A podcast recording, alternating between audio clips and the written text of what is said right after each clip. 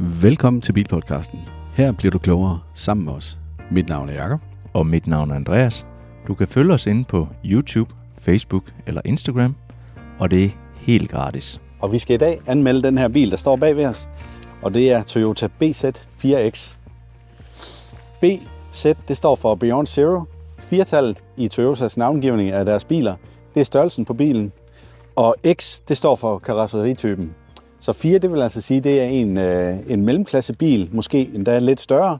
Og X, det betyder så, at det er en SUV, som man kan se her på billedet på YouTube. Men også meget velkommen til alle jer, der lytter med på vores podcast. Hvis I ikke øh, bryder jer om at se på os, så kan I altid følge os der. ja, det kan jo være træls at kigge på os nogle gange. Men som altid, så kommer vi til at skal anmelde bilen, og vi snakker øh, os igennem 13 forskellige kategorier, hvor vi giver karakteren fra 0 til 10. 10 det er rigtig godt, og 0 det er virkelig dårligt. Ja, så øhm, skal vi ikke bare gå i gang med første punkt, som er designet af den her Toyota BZ4X. Lad os gøre det. Og øh, det er jo dejligt, at man efterhånden kan sige navnet på den. Altså husk bogstaverne sådan. Det er utroligt, det skal være så svært, bare fordi at det skal siges som enkelte.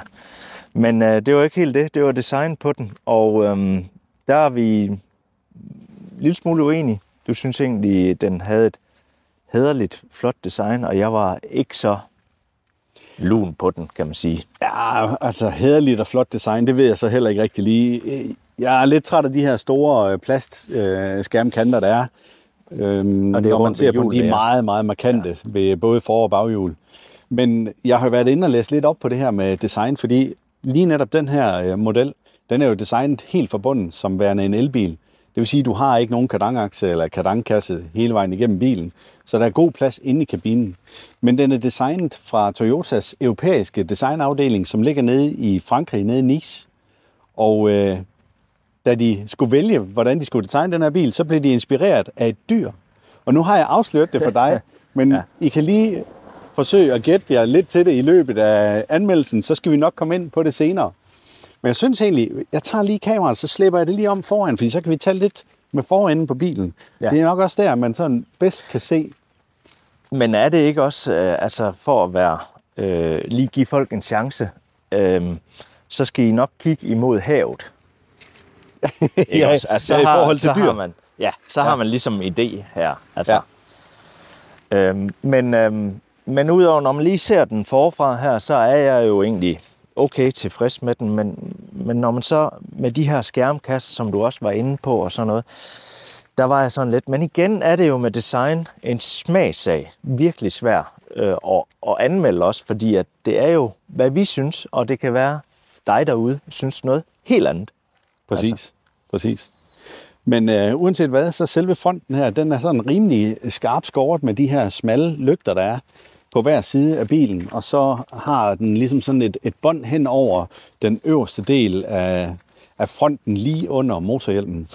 Og, øhm, og det synes jeg egentlig ser, ser okay ud. Så går den ud og bliver sådan lidt voldsom ud ved de her skærmkasser, hvor der også er nogle fordybninger, mm. som man højst sandsynligt bliver lidt træt af, når man kører i vaskehal, fordi det er noget af det, som man formentlig ikke vil få gjort ordentligt ren i en vaskehal. Ja, det bliver lidt svært derinde. Øh, så må det. du simpelthen have, have flaskehalserenseren i gang ja. derinde. Ikke? Men ellers, uh, motorhjelmen, den har også lige en kurve, der kommer hele vejen om fra siden af bilen, og så skruer der ned foran over lygterne, og så er der et plastdæksel bagerst på... Uh, ja, oppe ved forruden. Oppe ved forruden, ja. ja. Øhm, og, og en ellers, lille grill. En lille altså, grill nede ja. under bunden, så det er ikke bare kun plastik hele vejen rundt. Nej. Skal vi prøve at tage kameraet med om til bagenden derom, og så se lidt der også? Det synes jeg da. Fordi at, øh, det, er jo, det er jo nok, øh, i, i min optik, så er det, når man ser bilen fra siden af, den er sådan lidt kedelig i det. Og øh, ja, det, det, der, der vil jeg og ikke gå nogen på, måske kalde den lidt morfar, eller en til ældre generation. Ja. Og det ved jeg ikke, om, øh, om du er enig i. Fordi at så, så kommer man herom bagved, og så ser man lige, at den har en lille spoiler under vinduet, der kører hen her.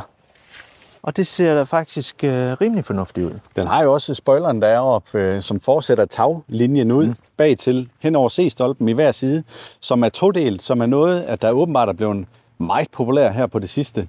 Der er i hvert fald rigtig mange bilmærker, der gør det, og jeg tænker, det har noget at gøre med aerodynamikken på bilen. Ja, jeg synes, det er ærgerligt, den er to del, fordi jeg havde egentlig hellere set, at den var samlet. Så, ja, men, øhm, det er en smagssag. Altså, jeg, jeg kan egentlig godt lide det. Jeg synes, det er, det er okay. Ja. Men generelt, så er det jo en høj bil at stige ind i, så der, der er gode øh, indstigningsforhold i forhold til, at det er en SUV-type, og øh, det kan jeg godt lide. Ja. Jeg tror, jeg er nået til den alder, hvor jeg tænker, at jeg skal have en SUV næste gang. ja, altså det kan jeg klart anbefale. Jeg har jo SUV-højden nu her, ja. og øh, altså, nogle gange, så, når jeg skal sætte mig ned i en lavere bil, så tænker jeg, okay, er du blevet 80? Altså, ja. så, men, øh, men karakteren, vi opnår, Jacob, vil du afsløre den? Nej, jeg synes, du skal have lov til det. Ja, vi, øh, vi lander den på en femmer. Ren ud. Ja. Og øh, det er jo bare en middel. Øh, og det er fordi, at det Vi gav os lidt begge veje. Ja, jeg var lidt højere op, du var lidt længere nede, men... Øh, mødtes der. Vi mødtes på fem. Ja. Så er vi altså nået til komforten i bilen, så nu vil jeg lige bevæge mig hen til min makker, der sidder herinde og gemmer sig inde i Toyota BZ4X. Og Andreas, ja. hvad tænker du om komforten i den her bil? Altså det, der er lidt sjovt, øh, det er, at man kigger på sæderne her, og så tænker man faktisk, åh, de ser lidt kedelige ud måske. Øh, er, de, er de nu? Men de støtter utrolig godt. Og, øh, og det eneste i det her sæde, jeg sådan set vil sige, man, man godt kunne have implementeret i, det er sådan set øh, lændestøtten, hvor du lige kan trække lidt ekstra ud. Men ellers så sidder du virkelig godt i de her sæder, og du har altså også øh, de forskellige støtter, som du nu skal. Du kører den både op og ned og alt muligt. Så, så hvad det angår, så er det øh, rigtig dejligt. Rettet kan du så også justere op og ned og frem og tilbage imod dig selv. Så der er faktisk ikke så meget at komme efter her. Hvad med pladsforholdene i forhold til benene og sådan noget? Er det også behageligt? Pladsforholdene, der får du i hvert fald, hvad, hvad du har brug for her foran. Så ja. kan vi lige prøve at hoppe om bagved. Yes.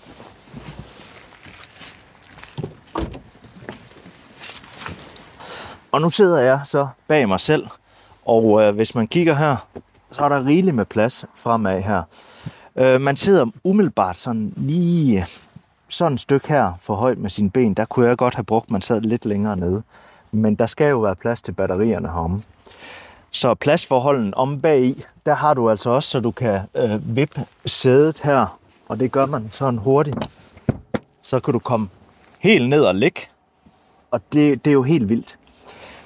Udover det, hovedhøjden, der har, jeg er jo 1,80, og, og hvis du er lige her omkring, og du ligger ned i dit sæde, så 1,85 kunne måske godt øh, bøvle lidt med det. Men hvad så, så, når du rykker sædet frem til der, hvor du gerne vil have så den? Tager, ja, så tager du simpelthen bare sædet her og rykker det frem, og så har du lige pludselig lidt mere.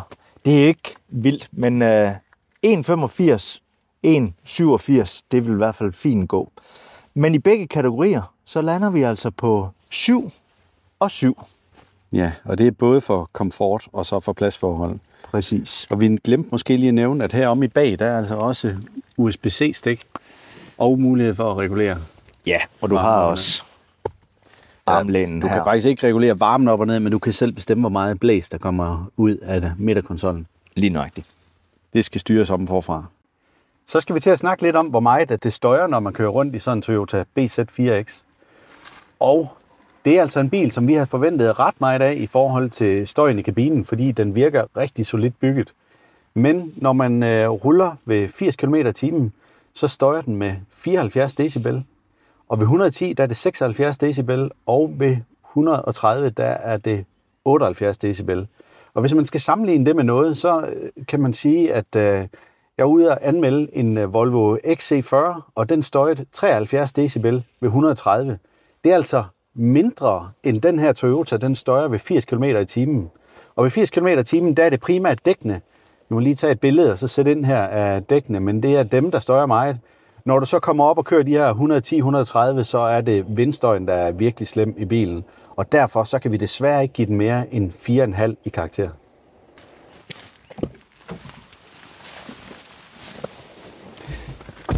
Nå, så skal vi have snakket kvalitetsfølelse i Toyotaen. Når man sådan tager fat i tingene, altså tager fat i rettet, så føles det virkelig, virkelig behageligt.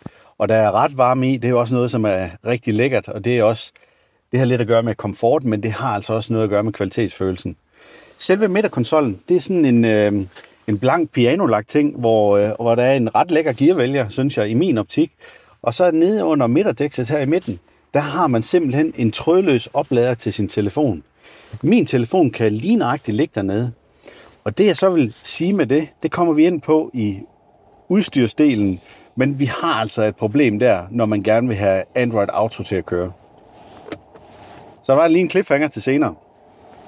Ellers så har vi ret meget pianolak inde i bilen. En anden ting, jeg godt, godt kunne tænke mig at vise jer, det er, at hvis man lige trykker bare en lille bitte smule med knæet, du behøver ikke trykke særlig hårdt. Ja. Jeg ved ikke, om du kan se det, men Andreas, hvis du prøver at tage kameraet lidt herom til siden. Så når jeg trykker her, det er altså hele midterkonsollen, der giver sig. Og det synes jeg ikke er okay i en bil til lige omkring 400.000 kroner. Det samme gør sig lidt gældende for de her arme eller forlænger, der er op til det forreste display. Dem kan man altså også relativt nemt sidde og, og vippe med. Og jeg kunne da godt frygte, at når bilen den bliver ældre, at det måske er noget, der begynder at skralde lidt. Men bortset fra det, så er det faktisk meget dejligt, at man har et display, der sidder så langt fremme, fordi det minder lidt om et head-up display. Men når alt kommer til alt, og vi sådan skal snakke lidt om, øh, om kvaliteten af bilen, jamen så kan vi desværre ikke komme meget højere op end 5,5 for, øh, for bilen her. Og det er altså simpelthen sammensurium af alle de forskellige materialer, som vi kigger på, hvor vi godt nok har bløde materialer her i toppen og ned ad døren, men når, så snart du kommer bare lidt ned på siden, så er det altså hård plast. Og vi har alt for meget pianolak ifølge vores optik. Nå Andreas, du skal vi altså lige prøve at se. Nu har jeg slået den ud af Eco Mode, ja. og så skal vi se, hvad der sker, når vi trykker speederen i bund. Bare op til 50 km i timen, fordi at det er ikke lige det bedste sted at gøre det på, men der er ingen trafik. Så er du klar? Yes. Nu bliver det vildt. Ja. Hold ved!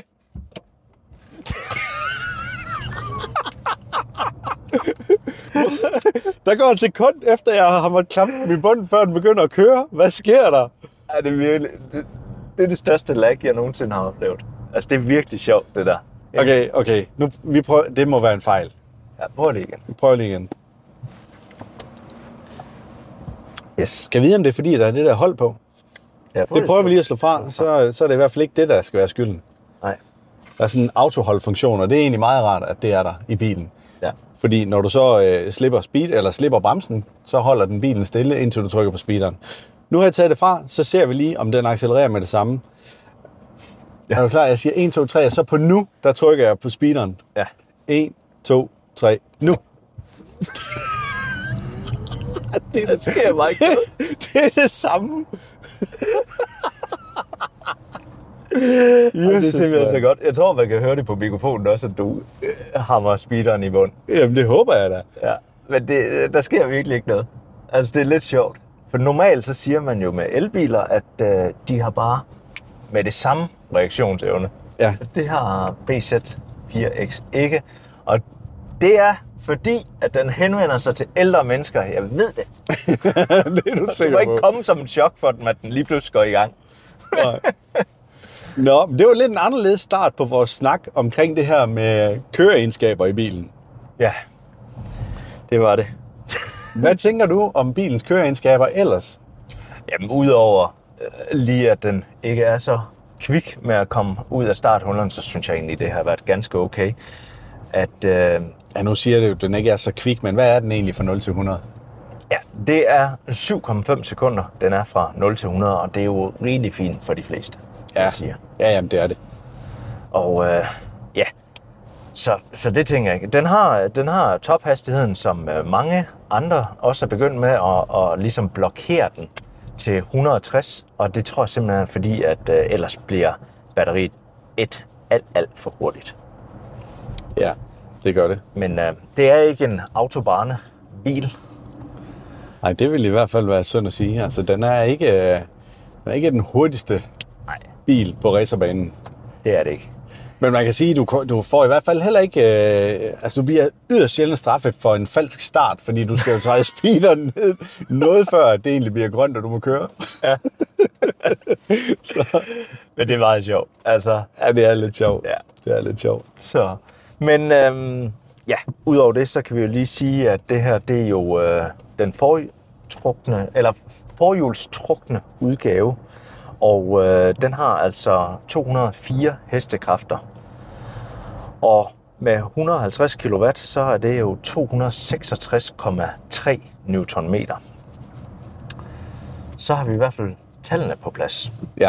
Øhm, og hvis vi så skal snakke lidt om, hvordan den kører, så noget af det, den gør ekstremt godt, det er de her assistentfunktioner. Dem er jeg virkelig, virkelig godt tilfreds med i bilen her. Altså det, det er bare så rart at køre med dem. Ja. Og, og man stoler virkelig på dem. Der er ikke ret meget advarsel, hvis det er sådan, den, den øh, går ud af dem. Men Nej. til gengæld, så skal der ret meget til, før den går ud af dem. Altså, du, det er jo, altså, jeg tror ikke, eller jeg tror, de færreste mennesker, de vil sidde i en bil, og så regne med, at en bil, den drejer bare selv rundt. Du vil som regel altid have en hånd på rettet, så du, så du hjælper lidt til. Og så er det slet, slet ikke noget problem for den. Så, så går det bare rigtig, rigtig fint. Ja. Ja, og det er altså, og den assistentsystemet her, det fungerer faktisk også med, at den drejer rundt, og så nogle gange, så giver den op, men så kommer der en lyd. Så bliver ja, den altså. Meget diskret lyd, vil jeg sige. Ja, det er ikke særlig højt. Altså, det er ikke sådan, man, øh, man lige, åh, det er det. Altså, det, det er meget diskret. Men vi har også brokket sig over nogle biler, der simpelthen bimler og bamler for de mest mærkelige ting. Altså, ja. Og den her, den er forholdsvis lydstille. Altså, Nej, nej, den altså- støjer, den støjer mere ja. end mange af de andre elbiler, vi har haft. Ja. Der er meget dækstøj, når du kører i byerne, og når du kommer ud på landevejen og motorvejen, mm. så kommer vindstøjen. Ja. Men ellers så, øh, så er det sådan set... Øh, Ja, man, man, vi kan vel også godt sige, at det er jo en SUV, så der er heller ikke nogen, der forbinder bilen med, at den skal være en racerbil og køre Nej. hurtigt rundt i svingene osv. Og, og det har du bare på ingen måde heller ikke lyst til, fordi hvis du gør det, så skøjter alting rundt hen i dit bagagerum, fordi ja. at de bare har valgt en håbløs øh, produkt eller materiale der. En, en meget glat øh, overflade der, ja. Ja, det, det dur slet, slet ikke. Nej. Det. Så, men ellers, ja, Jamen ellers så er der sådan set ikke så meget. Og, altså jeg synes ikke, den sætter en fod forkert, øh, eller et dæk forkert, når man, øh, når man kører den. Altså det er en bil, man stoler på, man bliver... Man føler sig tryg. Mm. Det er ikke sådan, at du, øh, du føler dig fyldt op med køreglæde, men hvis du kommer fra en brændstofbil, og du kommer over i den her som elbil, så helt klart, så vil du føle, åh, oh, det her, det er sgu fedt. Ja, det er altså, en bil. Det er en bil, som man kender. Det er en bil, som man kender, men det er også bare, altså den gør bare tingene rigtig, rigtig godt, og rigtig behageligt og rigtig sikkert. Ja. Så du vil, øh, du vil føle dig tryg, er jeg sikker på. Ja. Så, men øh, det er jo sådan lidt en øh, middelkarakter. Vi har givet den 5,5. Og, øh, ja. ja. Men, og, og grunden til, at vi ikke er højere op, det er jo fordi, at den, jamen, den, den, den har jo bare ikke nogen sportslige køreegenskaber. Men den har heller ikke decideret dårlige køreegenskaber, så den, er, den ligger lige, lige ovenover middel. Men der er bare nogle biler, som er en anden type bil, som jo har ja. en mere dynamisk oplevelse, når du kører dem. Ja. Og det er egentlig det, der er vores begrundelse for, at vi ligger på 5,5. Ja. Vi har nogle andre biler, som minder lidt om den her, men som ligger på 6,0. Men du skal altså virkelig have en bil, der bare er klistret fast til vejen, hvis det er sådan, at du skal øh, komme højere op i karakterskalaen. Og noget den her, den gør, det er, at den laver jo nærmest julespind konstant. Altså kører du lidt, træder du for hurtigt på speederen på vej ud af et sving, så laver den julespind. Accelererer du, hvor det er bare en ja. lille bitte smule på vejen, jamen så laver den julespind. Men vi skal også sige, at der er sommerdæk på, og vejret er nok lige til grænsen med, at ja. det kunne nok have været bedre med vinterdæk lige nu her. Fordi temperaturen, den er omkring de her 7-11 grader. Ja. Så. Yes. Der synes vi er kommet godt omkring køreegenskaberne. Lad os komme videre i programmet. Ja. Så er vi kommet til bygge- og samlekvalitet, og her udenfor på bilen, der er faktisk ikke så meget at komme efter. Og når vi så kigger her ned i motorrummet, hvor vi desværre også kan se, at der er ikke nogen frunk, altså det man kender som et bagagerum foran. Der er så heller ikke nogen gas. Heller ikke nogen gasstød dem, og ja. det er lidt ærgerligt når man ja. nu øh, skal holde sådan en relativt stor motorhjelm, som der er på den bil her. Ja, fordi det er det, der er sjovt med, øh, nu er vi godt nok under bygge og samme kvalitet, men lige her, her, der er jo nærmest, øh, der er jo næsten 20 liter der. Så der kunne man godt have lavet et eller andet til ladekablerne. Ja, det men, øh, men nå, lad det nu ligge til, øh, til vi kommer til bagage. Men det kunne godt være, nu når vi alligevel har motorhjelmen åben, og det er jo ikke alle biler, man kan, eller alle elbiler, man kan se det på. Men her, ved den her Toyota, der kan man rent faktisk se, hvad der gemmer sig nede under motorhjelmen, det er ikke fuldstændig dækket ind i plastik. Og det synes jeg er meget sjovt, at man både kan se konverter og elmotor og så videre dernede. Og det, der faktisk er sjovt ved det her, det er, at man siger, at elbiler de er så simple. Ja. Men lige, altså, når man kigger ned her, der er så mange rør og alt muligt, og det er jo selvfølgelig til køling og alt muligt andet. Ja, det ser altså ikke så simpelt ud, som man går og tror. Jeg vil også sige, at øh, jeg vil nødt begynde at lave noget af det her. Det vil jeg heller ikke. Men, når, men når man sådan kigger på samlekvaliteten og, og så videre, der er heller ikke noget sted, som ikke er malet på bilen. Det er øh, super fint lavet. Ja, det er det. Så, men øh, så synes jeg sådan set, at vi lige bevæger os om bagved, hvor vi har fundet en lille ting, men det er utrolig let. Så Jakob, vil du ikke vise an? Jo, altså nu går vi hen af siden på bilen her, og øh, som man kan se, så altså afstanden på, øh, på spikerne, der er ved dækset der, det er måske en af de eneste steder, hvor vi har fundet, at der er en større spræk for oven ved ladedækslet, end der er for neden og rundt ved hjørnet. Ellers så er flugten ret fin på hele bilen. Og når man så kigger på sporene eller samlingerne, der er nede imellem dørene, så er det godt nok, de er meget brede. De er også noget bredere, end hvad vi ser på andre biler. Men når vi så kommer herom til bagenden af bilen, der er det, at vi lige netop ser nogle af de ting, som vi er lidt utilfredse med. Fordi igen, de brede samlinger, der er her, det er noget af det, som vi også tror er med til at skabe altså, relativt øh, kraftig venstre ind i bilen. Mm. Selvfølgelig ikke den bagerste her, men dem, der er hen ved dørene foran, de er i hvert fald med til det. Men her, der har vi altså relativt meget luft. Og når vi kommer over i den anden side, så er der mere luft. Så der er altså en forskel der i øh, indjusteringen af den der bagklap, ja. som man ikke er vant til at se fra Toyota. Og så er det, som du også pointeret før, med at uh, inde i kabinen, hvor man kan bevæge hele midterkonsollen. Det kan I se her. Men uh, det, er, det er derfor, at vi ligesom har landet karakteren på en, uh, en 7'er. Ja, det var ej, 7,5. Det er 7,5. 7,5. Ja. Og det er fordi, at det igen, vi kan jo ikke klandre Toyota for, at de laver en bil, hvor de har stor afstand imellem samlingerne, når, så længe samlingerne de bare flugter. Og det gør de jo på nær heromme ved bagklappen. De andre steder, der er det jo et spørgsmål om et designvalg. Altså det er måden, at man har valgt at lave det på. Og det er med ekstra øh, luft til tolerance osv. Og den er fint indjusteret alle de andre steder, så vi kan ikke trække den længere ned. Grunden til, at vi egentlig trækker den ned fra normalt, så vil en bil som den her nok ligge i 9 på vores karakterskala, fordi den er samlet godt, der er ikke noget, der rasler eller skramler. Mm. Men så har vi bare det her lidt billigere materiale, eller i hvert fald knap så stabile materiale inde ved midterkonsollen, som betyder, at du bare kan skubbe lidt til midterkonsollen med dit knæ, og så bøjer det. Ja. Og derfor så kan vi altså ikke give den mere end 7,5. Nej, lige nok.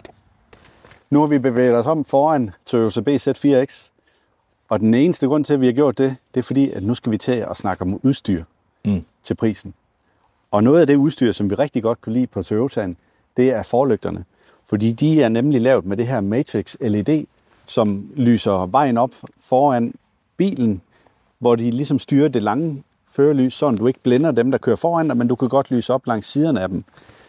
Det er altså bare vanvittigt lækkert at køre med. Og når du først har kørt med det her, så, så at komme over i en lidt ældre bil, som bare har noget standard, så, så, så føler du nærmest, du kører i mørke. Altså, ja. det er vildt, hvad det gør, det her Matrix LED. Ja.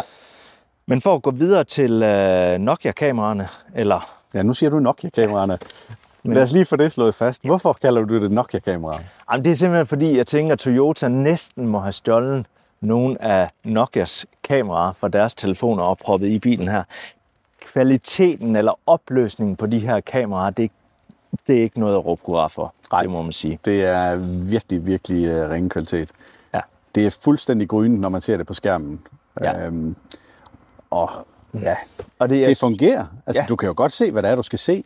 Ja. Men det virker bare som om, at det er for gammelt til bilen.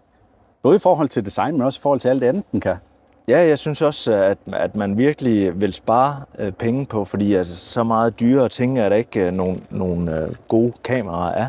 Og det, det gør også bare noget, når du har, fordi den her bil, den har 360 graders kamera, og det er jo så dejligt at køre med. Øh, men når det så bliver så dårlig kvalitet her, så, så får den lidt en tommelfinger ned, ikke? Altså. Jeg bruger det faktisk ikke, fordi det er så ringe. Ja. Jeg sidder kun og kigger på øh, bakkameraet eller kameraet, der vender fremad. Selve det der 3, eller 360 graders kamera, det bruger jeg slet ikke, for jeg, jeg synes, det er for dårligt. Ja. Så, ja. Men uh, lad os sætte os ind i bilen, og så uh, få det indvendigt. Det gør vi. Yes.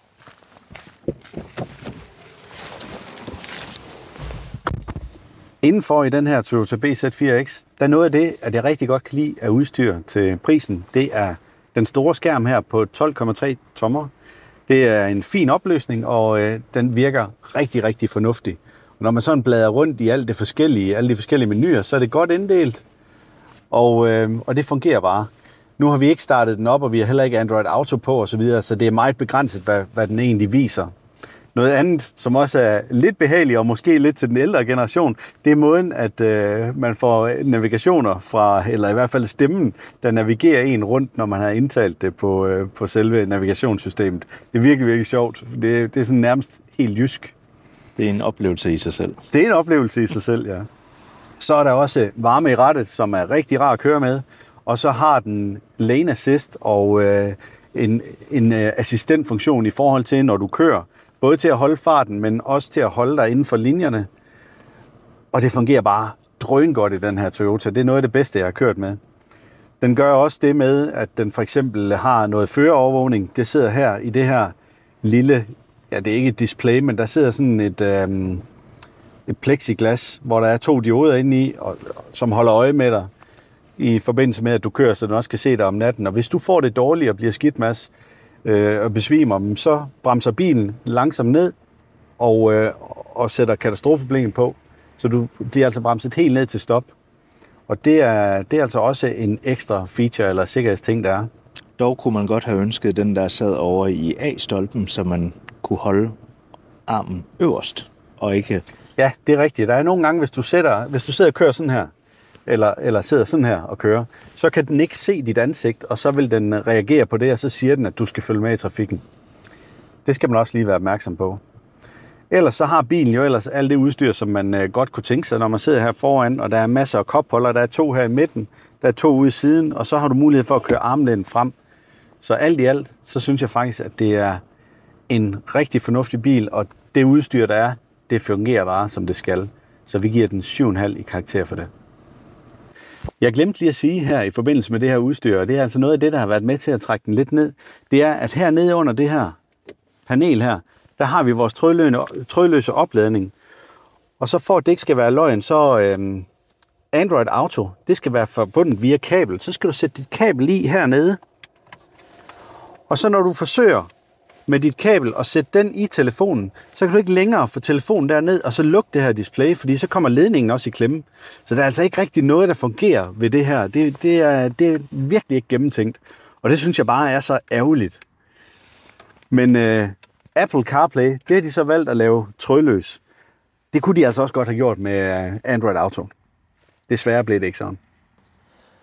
Så er vi kommet til nyttelasten, og øh, hvis den her bil ellers var blevet leveret med et uh, anhængertræk, så måtte man altså trække 750 kilo med den her bil. Og det er egentlig okay.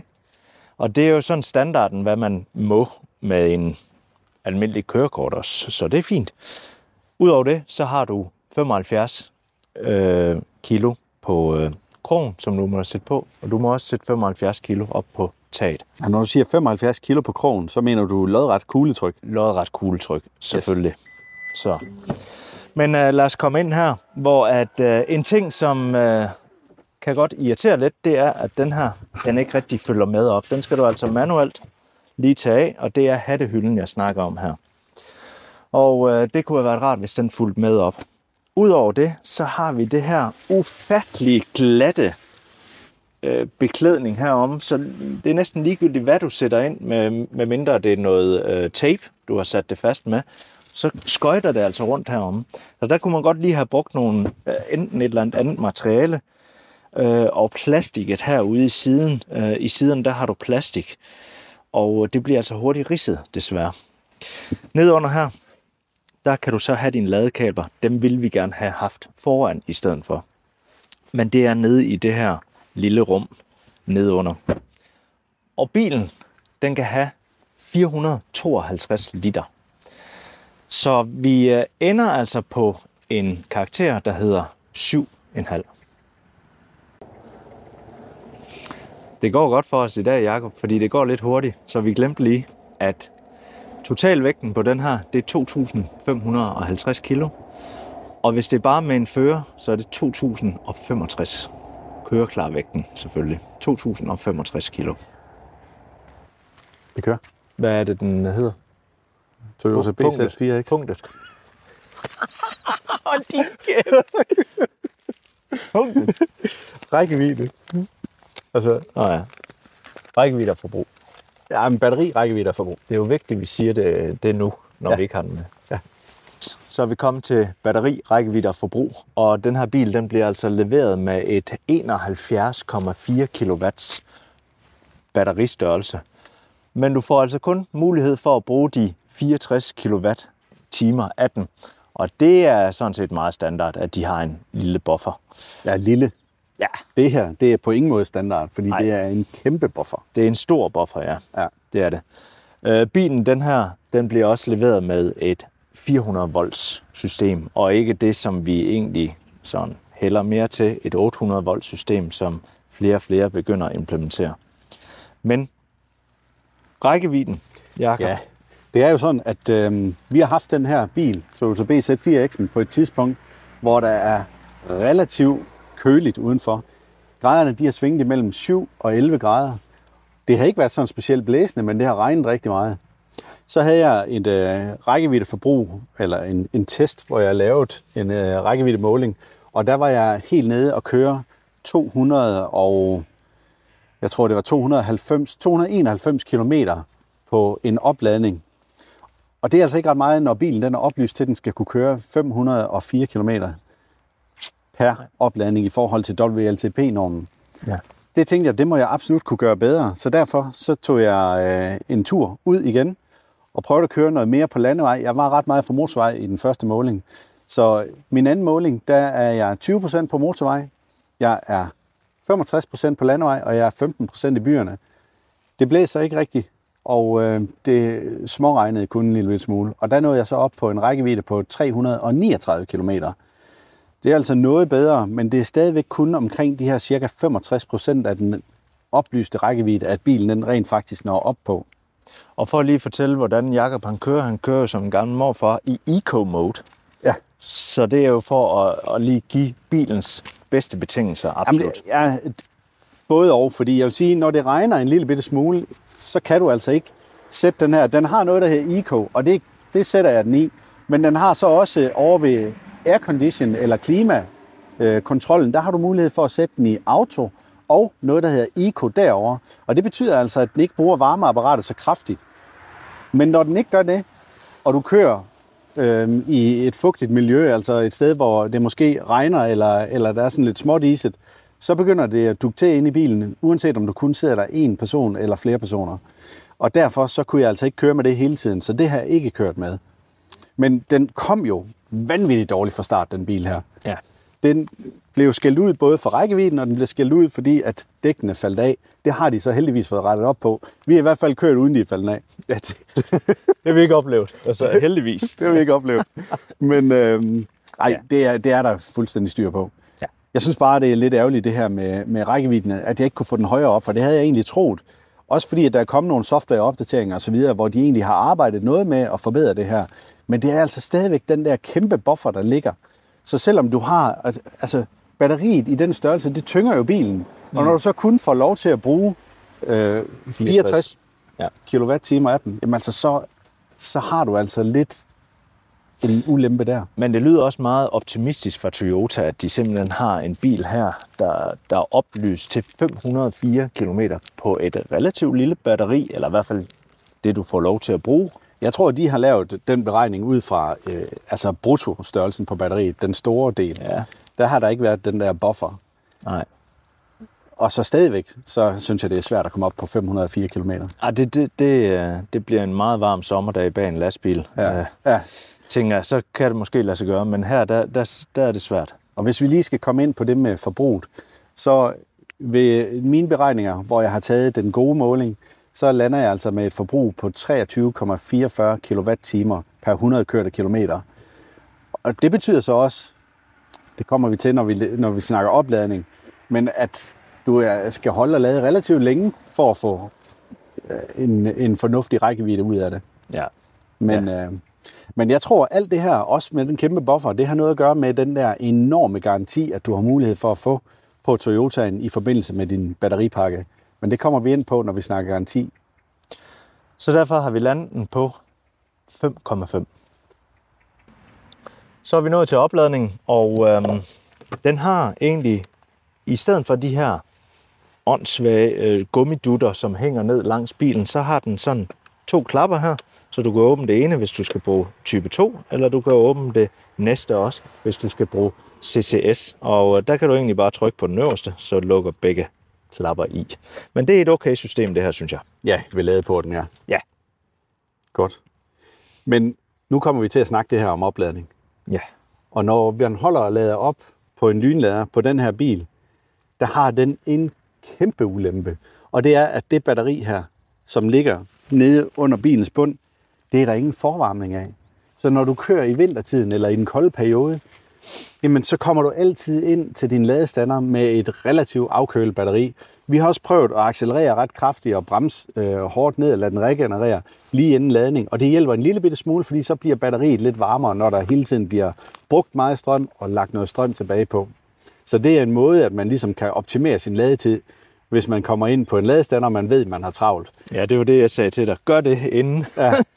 Men selvom jeg gjorde det, så nåede jeg alligevel ikke op på at lade hurtigere end fra 10 til 80 procent på 42 minutter og, øh, og 40 sekunder. Og det er, simpelthen, det er simpelthen for langsomt, fordi de lover, at den kan gøre det på 28 minutter. Den skal jo også kunne lade med 150 kW på en mm. DC-lader. Ja. Og vi er nået overhovedet ikke op i nærheden af det.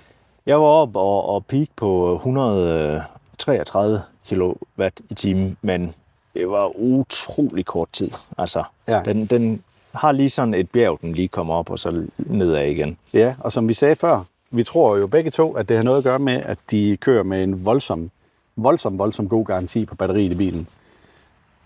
Og derfor så tror jeg også, de beskytter det. Ja. Ekstraordinært meget. Ja. Og det er det, jeg har indtryk af, at det er det, at de gør, når den lader så langsomt. Og kun piker i så kort tid. Ja, og ja. så der er ikke... Men når man lader på bilen her, så giver det altså, ud fra vores beregninger i forhold til rækkevidden, så for hver 10 minutter, så får du fyldt i gennemsnit det, der svarer til 45 km kørsel på. Og det er simpelthen for langsomt. Det er alt for langsomt, ja. ja. Så derfor så er vi helt nede på 4,5 for opladning på bilen her. Nu er vi næsten ved at være igennem vores anmeldelse af Toyota BZ4X, men vi mangler lige garantien, som vi har snakket en lille bit om tidligere. Så lad os løfte snøret for det, Andreas. Hvordan er det med garantien på den her bil? Jamen det er faktisk, øh, her har vi en garanti på 3 år eller 100.000 km. Eller, eller ikke eller, men så har vi også en garanti på lakken på 3 år. Og så har vi en garanti, der hedder gennemtæring på 12 år. Og normalt, Jakob, så er det jo noget, der ligger også i en uh, middelklasse. Ja, det er sådan cirka en middelgaranti. Ja, ja. men ja, men altså, hvorfor, hvorfor har vi så en vild høj karakter? Jamen, grund til, at vi vælger at give Toyotaen en meget højere karakter end det, det er fordi, at du har mulighed for at tilkøbe en serviceaktiveret garanti, og så har du altså lige pludselig 10 års garanti på bilen i forhold til drivlinjen, eller op til 185.000 km. Og ydermere, så har du også en 10 års garanti på dit batteri, eller op til en hel million kørte kilometer. Det er altså, det, det har jeg ikke set før. Det er voldsomt. Ja. Det er en vanvittig god garanti, de har der. Men det koster selvfølgelig også lidt, fordi den er jo øh, service, øh, hvad hedder det, aktiveret. Så det betyder jo, at du skal i hvert fald ind og så have lavet den her service på bilen, ja. sådan at du øh, er dækket af garantien. Ja, og som du, øh, du nævnte over for mig, så var det altså til 70 procent. Ja af batteriets kapacitet. Og det er der, hvor vi snakker om 70 procent. Det er måske ikke så meget på Kan man den godt her blive en lille bitte smule presset på, øh, på bilen her. Ja. Men de har jo en stor buffer, så måske kan de bare frigive mere af den buffer på batteriet, eksempelvis.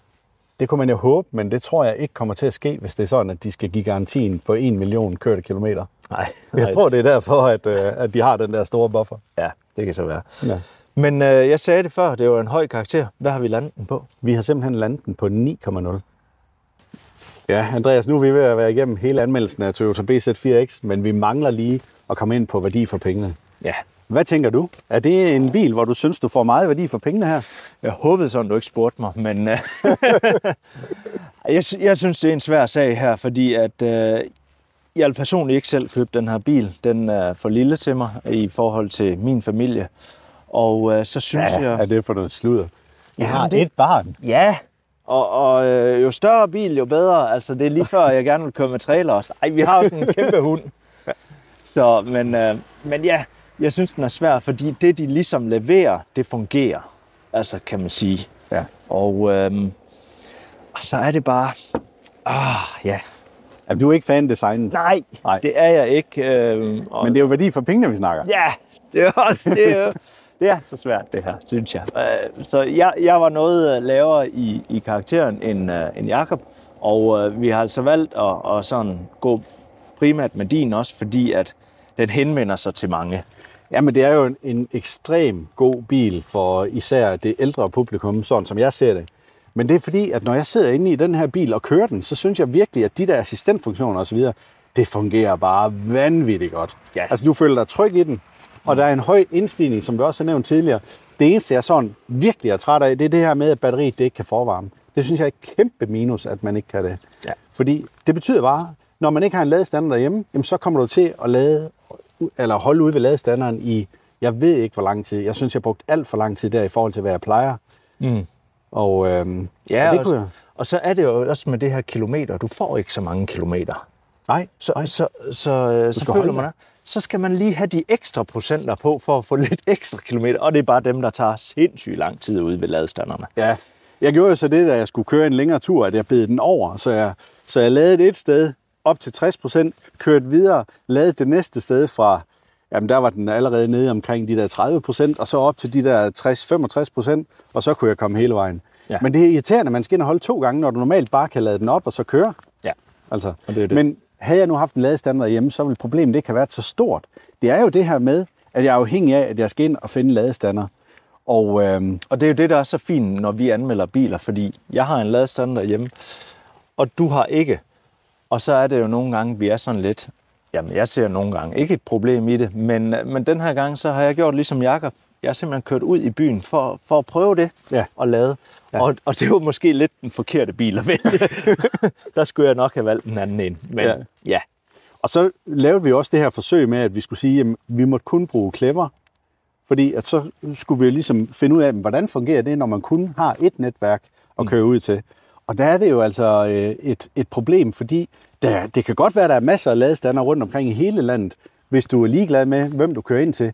Men når det er en clever ladebrik, at vi gerne vil bruge, og det er clever, at vi bliver enige om, det er dem, vi tester den her bil med, jamen, så er det bare et problem, når du kommer til udkants Danmark rundt omkring, der, der er clever altså ikke repræsenteret på samme måde. Jo, så er det de langsomme lader. Ja. Fint nok, ja. det passer jo fint til bilen. Ja. Nej, nu skal vi, nu skal vi være ordentligt. Skal ja. Det er, det er der også minuset det, ved bilen, det er det her med opladningen. Øh, og så, så det jeg kan se, altså når jeg har kørt med de her assistentsystemer, og jeg har min hånd på armen, nogle gange lige har fået den taget op på 12, ikke? og så begynder den at, at advare mig om, at den kan ikke se mit ansigt. Og, og det, der synes jeg, man har placeret de her dioder, der læser ens ansigt, og man følger med i vejen. Og udover det, så kan du næsten ikke engang få lov til at lige kigge til siden over i dit sidespejl, eller se på grisen, der går ude på marken, whatever, uden at den begynder at advare dig om, du kigger ikke lige frem. Okay, det er selvfølgelig ja. også rigtigt, men det gør jeg ikke, men man, en, ja. lille, en lille buffer vil jeg gerne have haft lidt højere. Ja. Ellers så fungerer det her kør selv her faktisk uden de trælse lyde, som vi har snakket om før. Ja, det fungerer rigtig godt. Ja. Det gør det altså bare. Jeg har været sindssygt glad for at køre med det. Og jeg ja. synes egentlig, at det er en rigtig rar bil at køre, men det er på ingen måde en sportsvogn. Altså, Nej. det er en, en stor, tung SUV, som, øh, ja, som, som tager den tid, den tager om at køre rundt, og i og med, at den har det her ufattelig glatte betræk om i bagagerummet, jamen, så kører du ikke hurtigt rundt i svingene, fordi du ved, at så, så ligger det hele over i den ene side, eller den anden side af bilen, og hvis du accelererer hurtigt, så er det helt hen i bagenden af bilen. Ja. Altså, det, det er ikke smart. Du, du vil komme til at skal købe en eller anden måtte at lægge i der. Det er jeg 100% sikker på. Ja. Men når det er sagt, og vi sådan opsummerer det hele, så lander vi jo på en karakter på 6,0 for værdi for pengene, og den samlede overordnede karakter er 6,3 for bilen. Ja, det er alle karaktererne lagt sammen. Og ja. det, det er jo ikke ringe. Altså, det Nej. ligger Det er ikke ringe. Meget fint i, i segmentet, hvor vi også har mange biler. Og der er bare biler, der enten gør det godt i den her kategori, eller den her kategori. Sådan er det bare. Og så lander de tit i den her niveau her. Ja, det gør ja. de. De ligger virkelig tæt. Ja. Men øh, vi skal nok få lavet en liste på et tidspunkt, som I kan gå ind og se på, så I kan se alle de forskellige karakterer, at vi har givet for de biler, vi har testet igennem tiden. Jeg tænker også, at vi skal lave en episode, hvor vi simpelthen følger op på det. Ja. Tak fordi du lyttede med. Gå ikke glip af næste episode. Tryk på følg eller abonner. Fortæl dine venner og bekendte om os. Det vil hjælpe os utrolig meget. Og kør forsigtigt derude.